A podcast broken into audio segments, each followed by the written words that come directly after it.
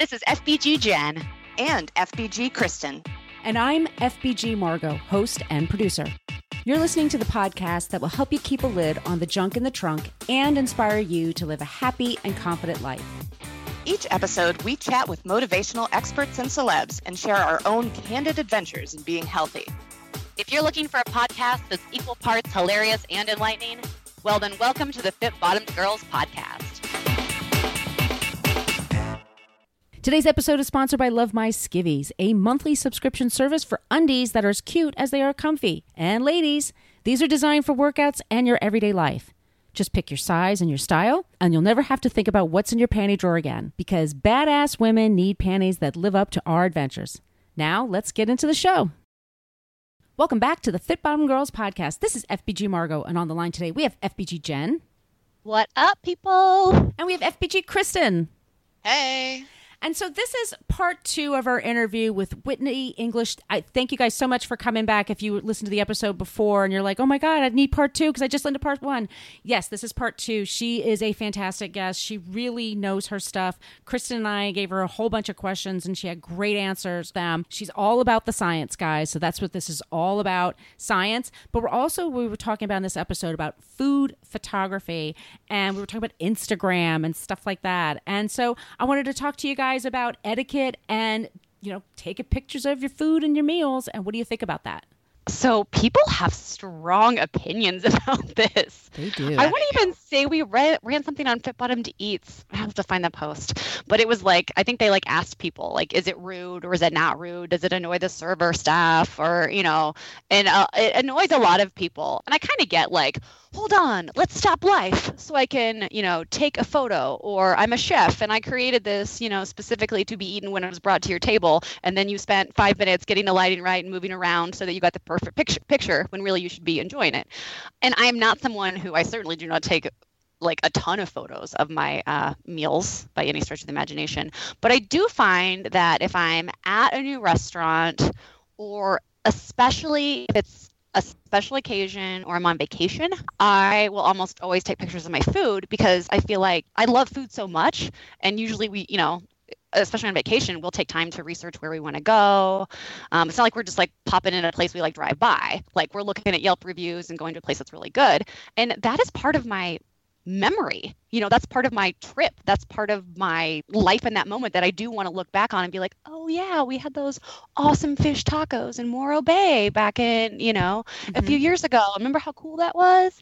And sometimes food is just like so beautiful and bright with different colors that or the lighting's really good and i'm like oh that makes such a great shot and i don't always usually unless i'm taking over like the um, fit bottomed eats instagram account at fit bottomed eats yo um, unless I'm like sharing stuff there, you know, I'm not sharing those pictures like on my personal Facebook um, and Instagram and stuff like that on my my personal social media. But I'm saving it for myself because it's just a delicious memory that I wanna I wanna remember.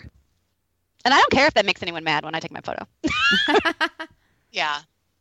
So I I think it's really interesting because um, I sort of try to know who I'm with and where I am when I decide whether or not I'm you know, going to be doing the food blogger thing. Because if I'm in a dark restaurant, I just don't bother. It, the pictures are going to look terrible. I don't I don't worry about it. But if I'm on like a press trip and going to that specific restaurant for that meal is part of the experience, then I might get a little high maintenance about it because that's part of my job, you know. Um, like I might, and often I'm there with other bloggers and journalists, so we're helping each other out. Like, hey, you light from this side, and I'll take the picture here, and, and then I'll share with you, and whatever. But yeah, when I'm when I'm just out as like, you know, a regular person, not not working, not somewhere because I'm covering it for for a story or anything.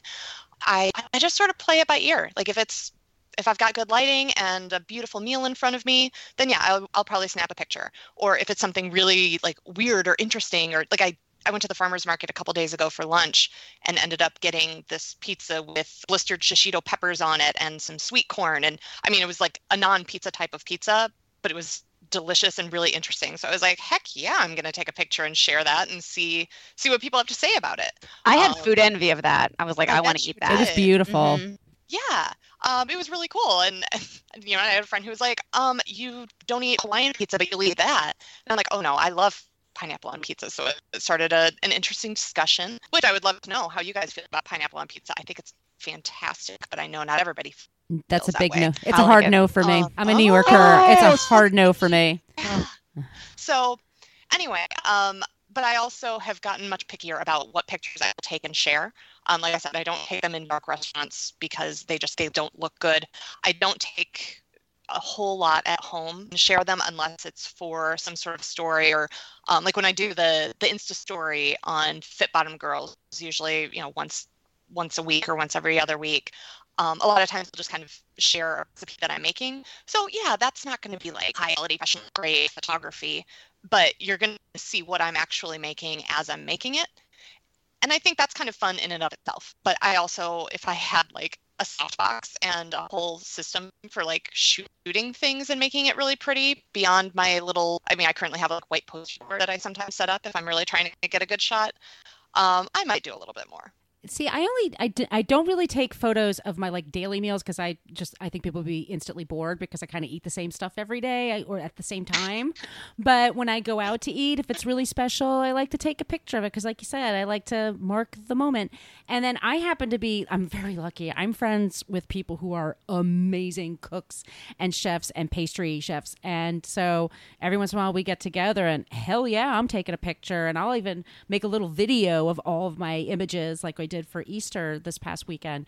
And yeah, I, I mean, but that's yeah. yeah. I mean, you had some great pictures. That was so oh, cool. That was so much fun. So ju- yeah, it's a part of marking the occasion to me because like like my friends, they put a lot of time and effort. My friend made like the uh, Peter Rabbit cake, and then she made an Easter lamb cake. And one was like red velvet, and one was carrot cake, and she all the icing and everything. Like, I feel like they put so much time and effort into it. Like, I should. That's part of marking the moment is taking a picture of it, right? Yep. So wait, was the red velvet cake like the armadillo cake in was it Steel Magnolias? Kind of like that, like yeah. where you cut in and then it's like red yeah, inside. exactly. I just took that to a morbid place, but I bet it was delicious. it was it was so tasty and then she took the coconut and she dyed it green so it looked like Oh. grass it was so cool you guys it was it was it was delicious and she put Wow. and she put a lot of time and effort into it so yeah it, it, of course i'm gonna do it then but like i said i don't i'm not one of those people who takes a picture of every salad that i make for myself or something i just i think that's incredibly boring But- and I do think it's a compliment. Like if I make something for someone, or we have someone over for dinner, and they're like, "Stop, let me take a photo." They're taking photos Absolutely. of their food. I'm like, dude, we killed this, man. Good job. like this is great.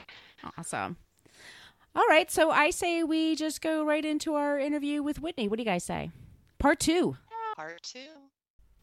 Remember, this episode is sponsored by Love My Skivvies, a monthly subscription service for undies that we absolutely adore. Ladies, you gotta check them out at lovemyskivvies.com. Okay, that's L U V M Y S K I V V I E S dot com. And for being a listener, you can even save 25% off your first month.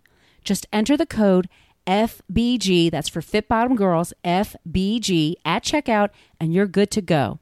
Again, that's lovemyskivvies.com, L U V M Y S K I V V I E S dot com. Whitney English Tabai is a registered dietitian nutritionist, certified personal trainer, and founder of the website YouTube channel Whitney ERD. Whitney's mission is to help readers make educated decisions about the food they eat by providing evidence based information on popular nutrition topics and sharing healthy, original recipes that fit her predominantly plant based nutrition philosophy. She's been featured in outlets such as Good Day LA, Bon Appetit, People, Today's Dietitian, BuzzFeed, Huffington Post, Men's Health, Shape, Reader's Digest, and many more. When she isn't whipping up healthy meals in her wits kitch, she can be found soaking up the LA sun with her pup, Mr. Chow. She is here today to talk about all sorts of nutrition topics.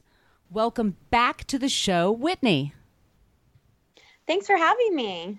Well, thank you so much for agreeing to be on the show again. This is FBG Margo, and on the line today we have FBG Kristen. Hey guys. And Kristen and I enjoyed talking to you so much that we had to have you back on the show again. So thank you so much for agreeing to do that. And we have a bunch of questions for you. Are you just ready to go? Absolutely. Let's jump in.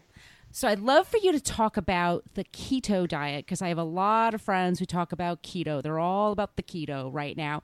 Can you talk a bit about what exactly that is and if there's any kind of science to it? Sure. Yeah. The ketogenic diet is very popular right now, especially in like the health and fitness um, arena. But it really originally started as a treatment for epilepsy in children. So it's actually a therapeutic diet and it helps to stop seizures. And it's extremely effective at, at this treatment, but being used for other purposes like weight loss and now they're starting to explore using it for neurodegenerative diseases. This is all relatively recent, I would say, like in the past 10 years or so. And the basic premise of the ketogenic diet is it's a four to one to one macronutrient ratio. So you're getting about four grams of fat for every one gram of carbohydrates and one gram of protein.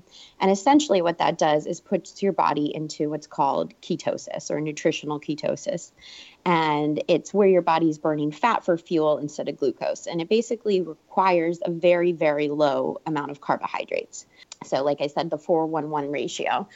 And many people end up, when they're just doing this casually, not for a therapeutic reason like for epilepsy, a lot of people just take this as okay, I'm going to eat a high fat, high protein diet and low carbohydrates.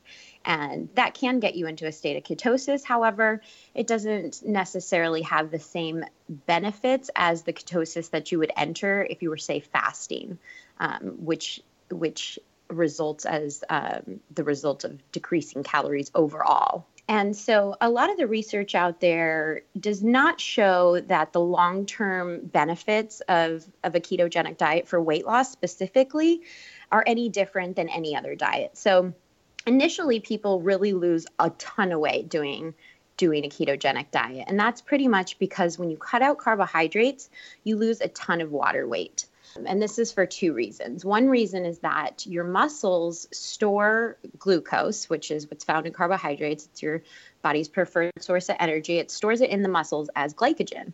And glycogen also stores water with it. So for I think it's like every one gram of I may be wrong, but like every one gram of um, glycogen, your body's storing like three grams of water. So if you really store a lot of water because of this. So the second you stop eating carbohydrates, your body loses all that water immediately. And that can result in like a five pound weight loss right there. Um, and then secondly, is that when you're eating large amounts of protein, your body has to get rid of the nitrogen that's found in this protein. So the amino acids have nitrogen attached to them. And when your body breaks them down, it, it gets rid of them in the urine. So the more nitrogen you have to excrete, the more urine you're excreting, the more water you're losing. And so that's why when people start a ketogenic diet for weight loss, immediately they're like, this is awesome. It's working so well. I'm losing so much weight. But you're mainly losing water weight.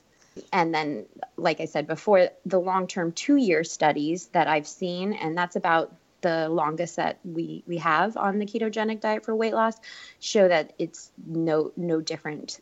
No, the benefits are no different than any other diet. So with with all of this water weight that people are losing, can you talk about how that affects hydration?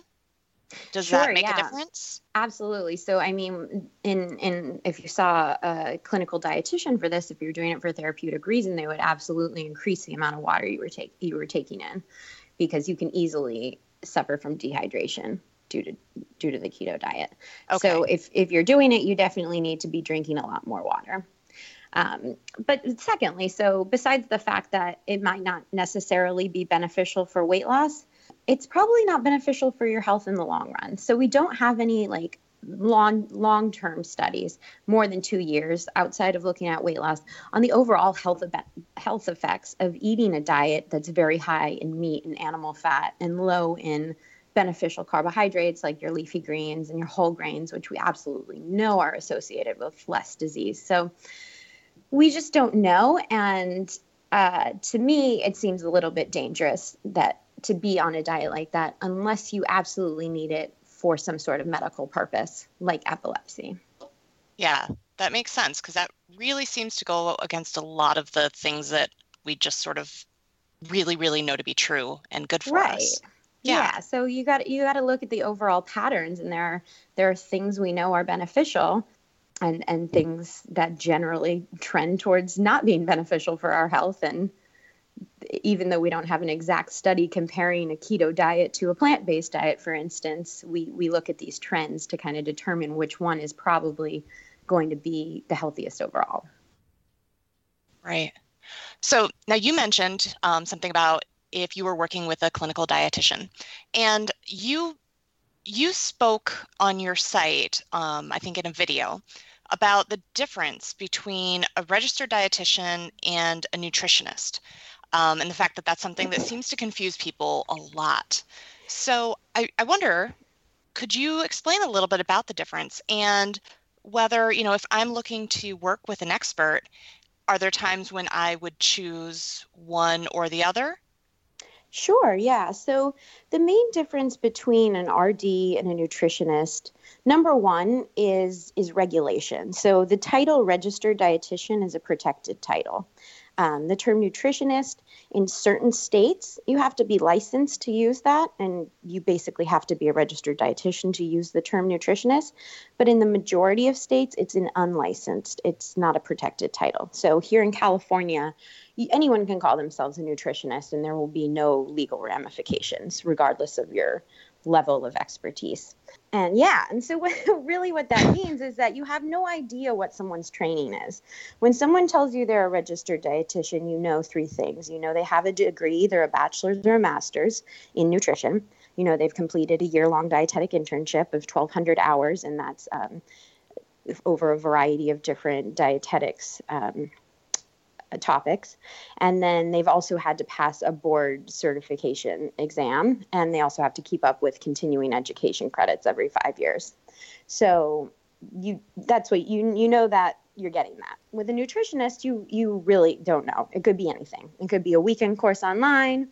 It could be a certification through a certified personal training association it may be a longer program but you you just don't know because it's it's not regulated and then secondly, in order to treat chronic diseases, that that is regulated by the law, and only registered dietitians are are legally allowed to treat chronic disease. So if if you don't have that that title, you really shouldn't be advertising yourself as being able to help with anything besides general wellness.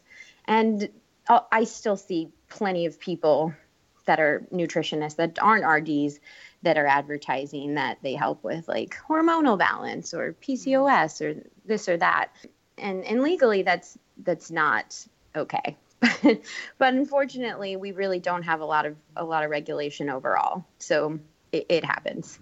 So let's talk about uh, foods and snacking before and after a workout. Um, when is it okay to have a snack before a workout or after a workout? You know, is there some amount of time you should wait? What What do you say?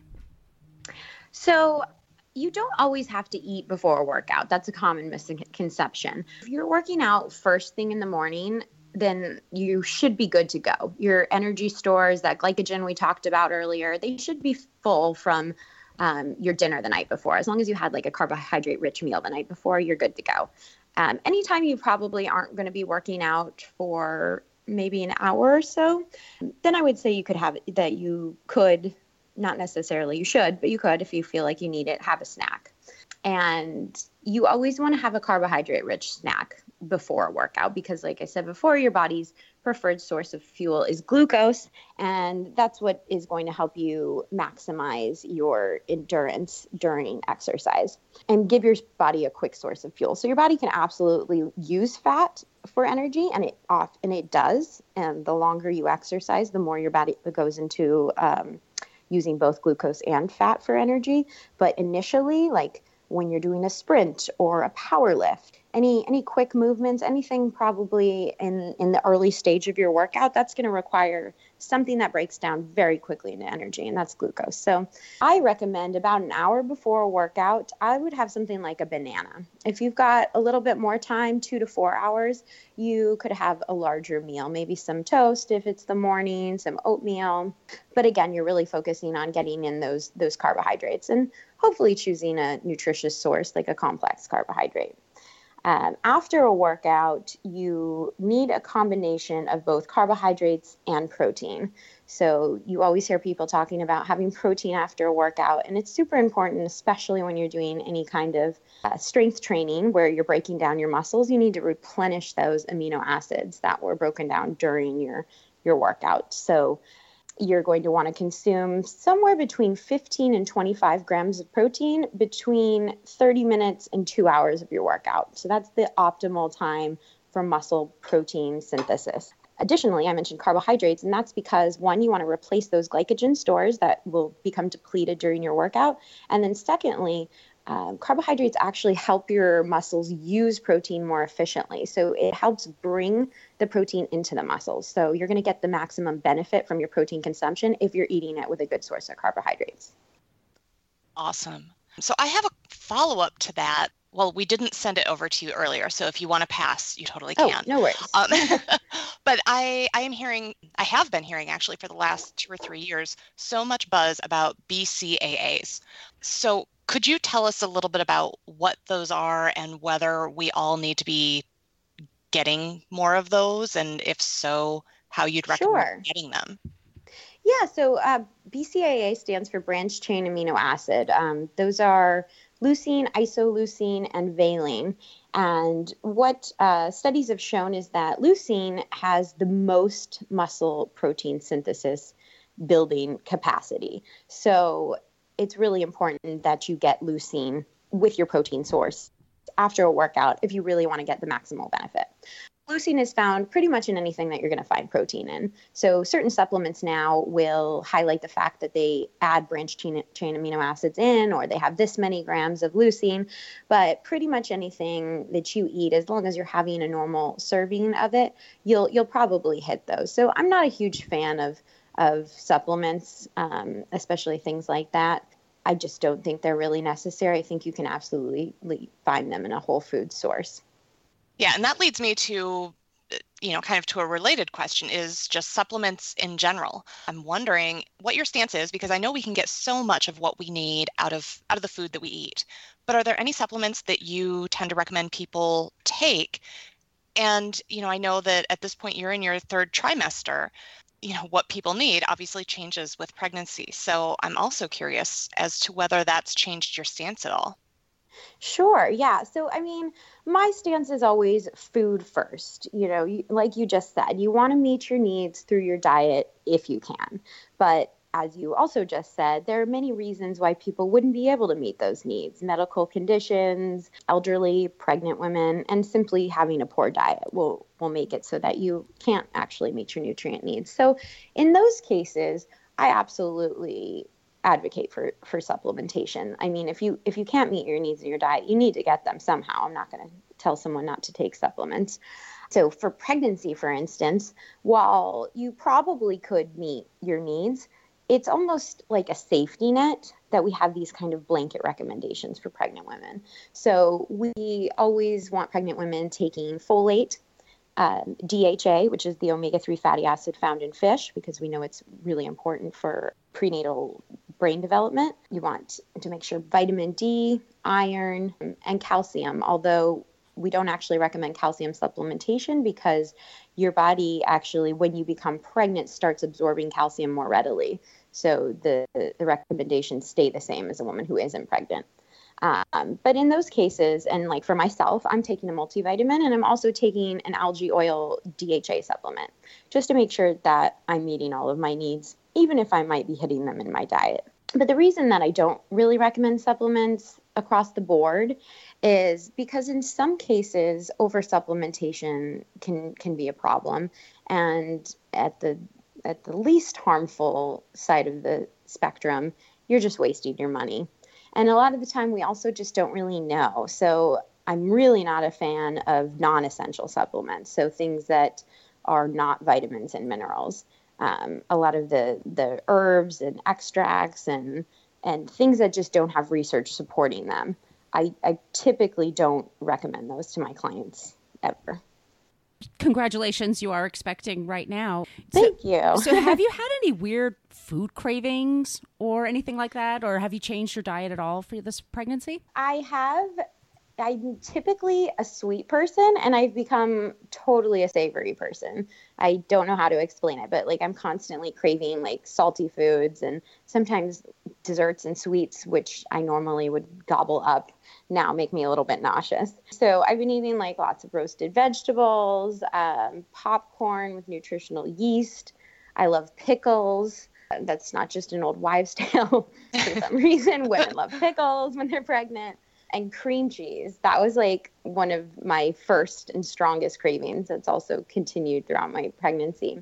And because I practice a predominantly plant based diet, sometimes I would have normal cream cheese, but I really wanted to be eating it more more often. So I actually found a really great almond based cream cheese that I've been enjoying that tastes just like normal cream cheese. That's the majority of my cravings. nice. And um, thirsty, just being very thirsty all the time. yeah. Well, you got to drink water for two, right? Yes.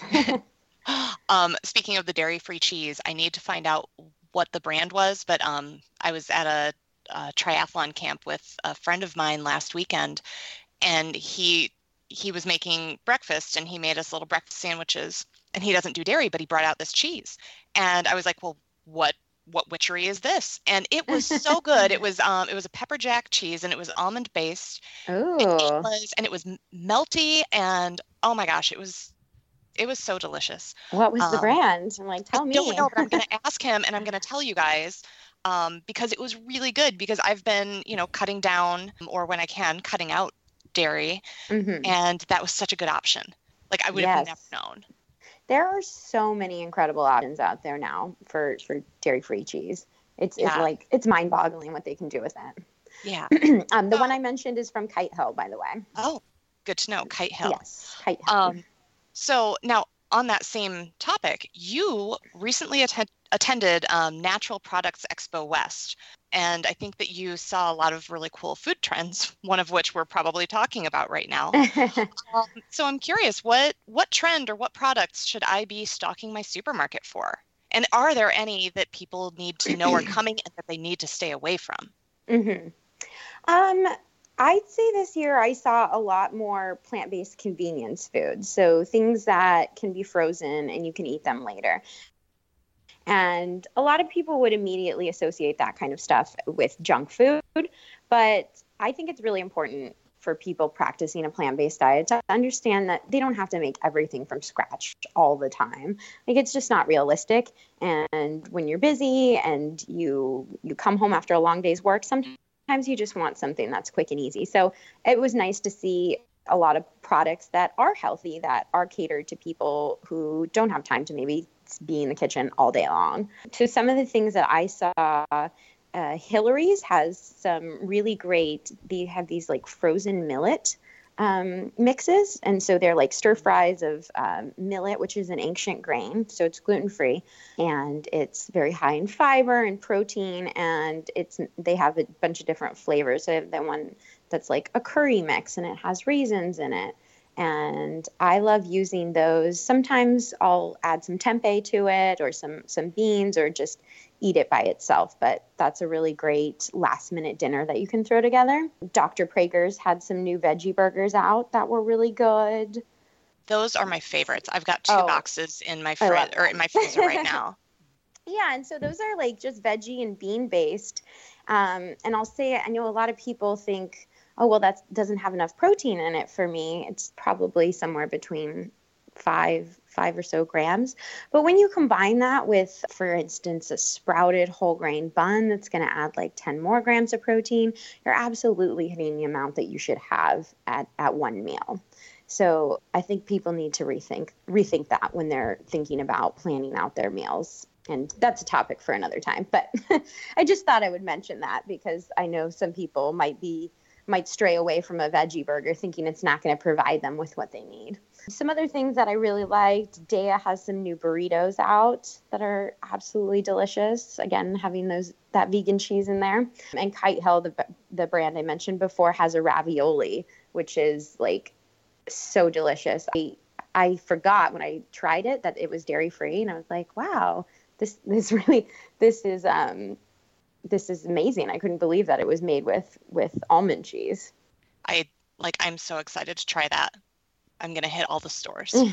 Yeah, and it just makes for quick and easy dinners. Um, okay, so then something some things to be wary of are I think the majority of the grain grain free products. A lot of them are super healthy and, and they're great options. But I what I fear is that consumers will will choose them simply because they're grain free, and I don't think that's a good good choice. Um, grains are a very important so- source of the diet. Again, going back to the research and looking at at population studies, we know people that eat whole grains have less chronic disease and live longer than people who eat refined grains and people who don't eat them at all. So, one, you just don't really want to cut grains out of your diet for no reason. But secondly, is that when they're making these grain free products, a lot of the time they're adding in tons of cheese and eggs to hold it all together. Um, so, like in a cauliflower crust, for instance, you're like, oh, it's cauliflower, it's really good for you. Um, but the majority of that crust is really made from cheese. And that's, it's, you'd be much better off with a whole grain pizza crust than you would be with a cauliflower crust, at least if you're eating it on a regular basis. I mean, absolutely, eggs and cheese can be part of a healthful diet in moderation. But if you're buying all grain free products, you really have to think about what they're adding in there to make these products work.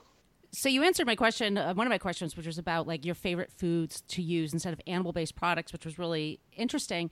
So i want to ask you is there or are there any superfood or foods that you think people should incorporate into their diet more often well, I really think all fruits and vegetables are superfoods. They all have so many different, unique benefits so I always tell people eat the rainbow the, because a lot of the time the color that you see in fruits and vegetables, the pigment is is a phytochemical, and so the different colors have different properties. Um, so you really can't go wrong. All fruits and vegetables, maximize them in your diet. They're superfoods. But overall, I would say like cruciferous vegetables. If you're going to pick one thing to eat more of, uh, cruciferous veggies, and that's broccoli, kale, cauliflower, and Swiss chard. It's like the really fibrous, usually dark green vegetables. And those, again, are full of uh, vitamins and minerals, and specifically the phytochemicals sulforaphane, which is a potent antioxidant and anti cancer molecule. Cool. And I, I want to add something that um, with the cruciferous vegetables, that was a game changer for my husband is when you have something like kale and you're wanting to use that in a salad, massaging it a little yes. so that it's and like pull, like tearing it so that you aren't feeding someone the stalk that they can't actually eat. I know that that seems to people who have been eating it for a long time that seems like well duh Kristen.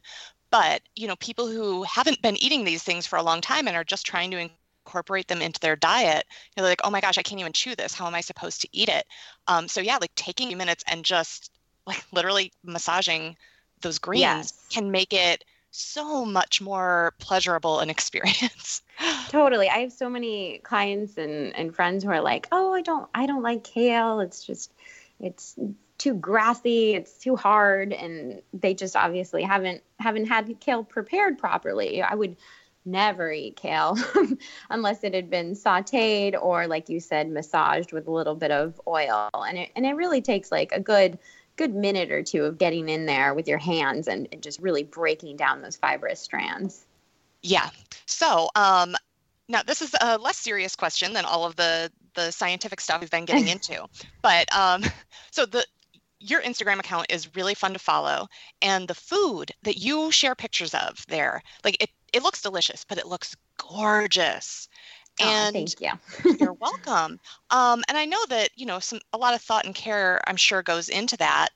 Um, but a lot of us, even if it's not for work, even if it's just because like we want to plate a nice, you know, mm-hmm. a nice meal, and we want to then also maybe take a nice picture of it to remember that, we want to be like you. So, can you tell us how you take such lovely food photos?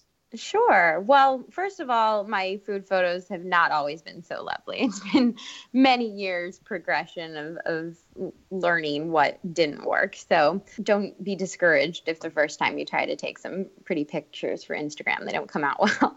But my first tip, I, you've probably heard it before, but it is because it is so important. It's like the number one thing that's going to make your photo is good lighting. Um, and the best lighting that you can have is natural light, so from the sunlight, but not direct sunlight. So you want to be by a window, but not with like rays of sun coming in. You would want a, a shade, a, a window, a curtain that that lets a little bit of light through it, so that you're getting kind of a soft light over over the food. But obviously, that doesn't work for everyone. Not everyone has a great window or can go outside. Um, also you might be cooking at night which happens to me a lot. And so i actually have what's called softbox lights. So they kind of replicate daylight and then they also have a, a white screen over the front that that makes it less harsh. So i'll use those if i'm shooting at night and if i'm shooting at during the day i i have a window in my house that i shoot it by. And for anyone who wants to try this at home like go explore your house. Like the window doesn't have to be the one in the kitchen or anywhere that's natural to eat food. You that's can go in your bedroom. Point. You know, yeah. People automatically think, well, my kitchen doesn't have any windows. That's not, that's it. I'm gonna take it in this yellow light. Um, yeah. But yeah, just move around, like get close to the window. That's that's gonna be the best thing. And really, when you have good lighting, the pictures that you'll take on an iPhone 8 or above, for instance, are almost identical to the ones that I take on my DSLR if the lighting's good. So you you absolutely don't need a really nice camera either. A really nice camera will help when the lighting's horrible though. Um, my second tip is to actually strive for imperfection in, in food photos. So I've I've noticed recently that my pictures, when they're a little off, like maybe you've got some crumbs on the plate or a bite taken or hand's reaching in and grabbing something, people like that a lot more than something that looks very staged and static. And then lastly is some good editing apps. So you can download these on your phone. I, I, like VSCO and I like Lightroom, and both of those will allow you to play around with things like the light. If, for instance, it was a little bit darker where you took the picture, you can sharpen the picture a little bit. You can change the the warmth. Um, I always turn it down a little because when you are shooting indoors, you often have these yellow lights that will that will give the the photo kind of um, a yellow tinge, which isn't preferable. So um, those are all all really important things to do to your picture before posting. Well, I just want to thank you so much. I mean, once again, you just you answered so many questions and you're you're so interesting to speak to. I just I have one more question to ask you if that's okay. Absolutely. Okay, we may have asked you this before, but Whitney, what was the last song you listened to before you did this podcast interview? Oh my goodness, I can't re- I can't believe I forgot that you were going to ask that. Good. Ah, shoot. Okay, let me go to my. Can I go to my Spotify? Yes, of you course. sure can. We're not going anywhere. I can never remember. what did I listen to? That I was listening to next year, the RAC remix by Two Door Cinema Club. Oh, Oh, very cool. that's a, I Little- haven't heard that remix. Nice. Nice. Well, thank Yeah. thank you so much once again for coming on the show. I think we're going to have to have you on again. What do you say, Kristen? Well, I did hear her angling for a for a um episode three. Yep. So Let's Do it. yeah. Let's make it a monthly a monthly segment. This is the Oh last guy. so fun. Although I guess now we're gonna have to wait until that baby makes its appearance. yeah, it's it's coming quickly. So. Love this show? Tell us why in a five star review on iTunes and we'll read it on the air. Also, make sure you are a subscriber. If you want to reach out to say hi or have a question about a recent episode, yay, well, feel free to email us at podcast at fitbottomedgirls.com. And if this podcast jives perfectly with your brand, consider sponsoring the show. Get more info by emailing advertising at fitbottomedgirls.com. Find all kinds of Fit Bottom goodness online and on social media at Fit Bottomed Girls, Fit Bottomed Mamas, Fit Bottomed Eats, and Fit Bottomed Zen. And if books and movies are your thing, check out the other podcast I co-host called Book versus Movie, which you can find anywhere where you search for podcasts. Thanks for listening.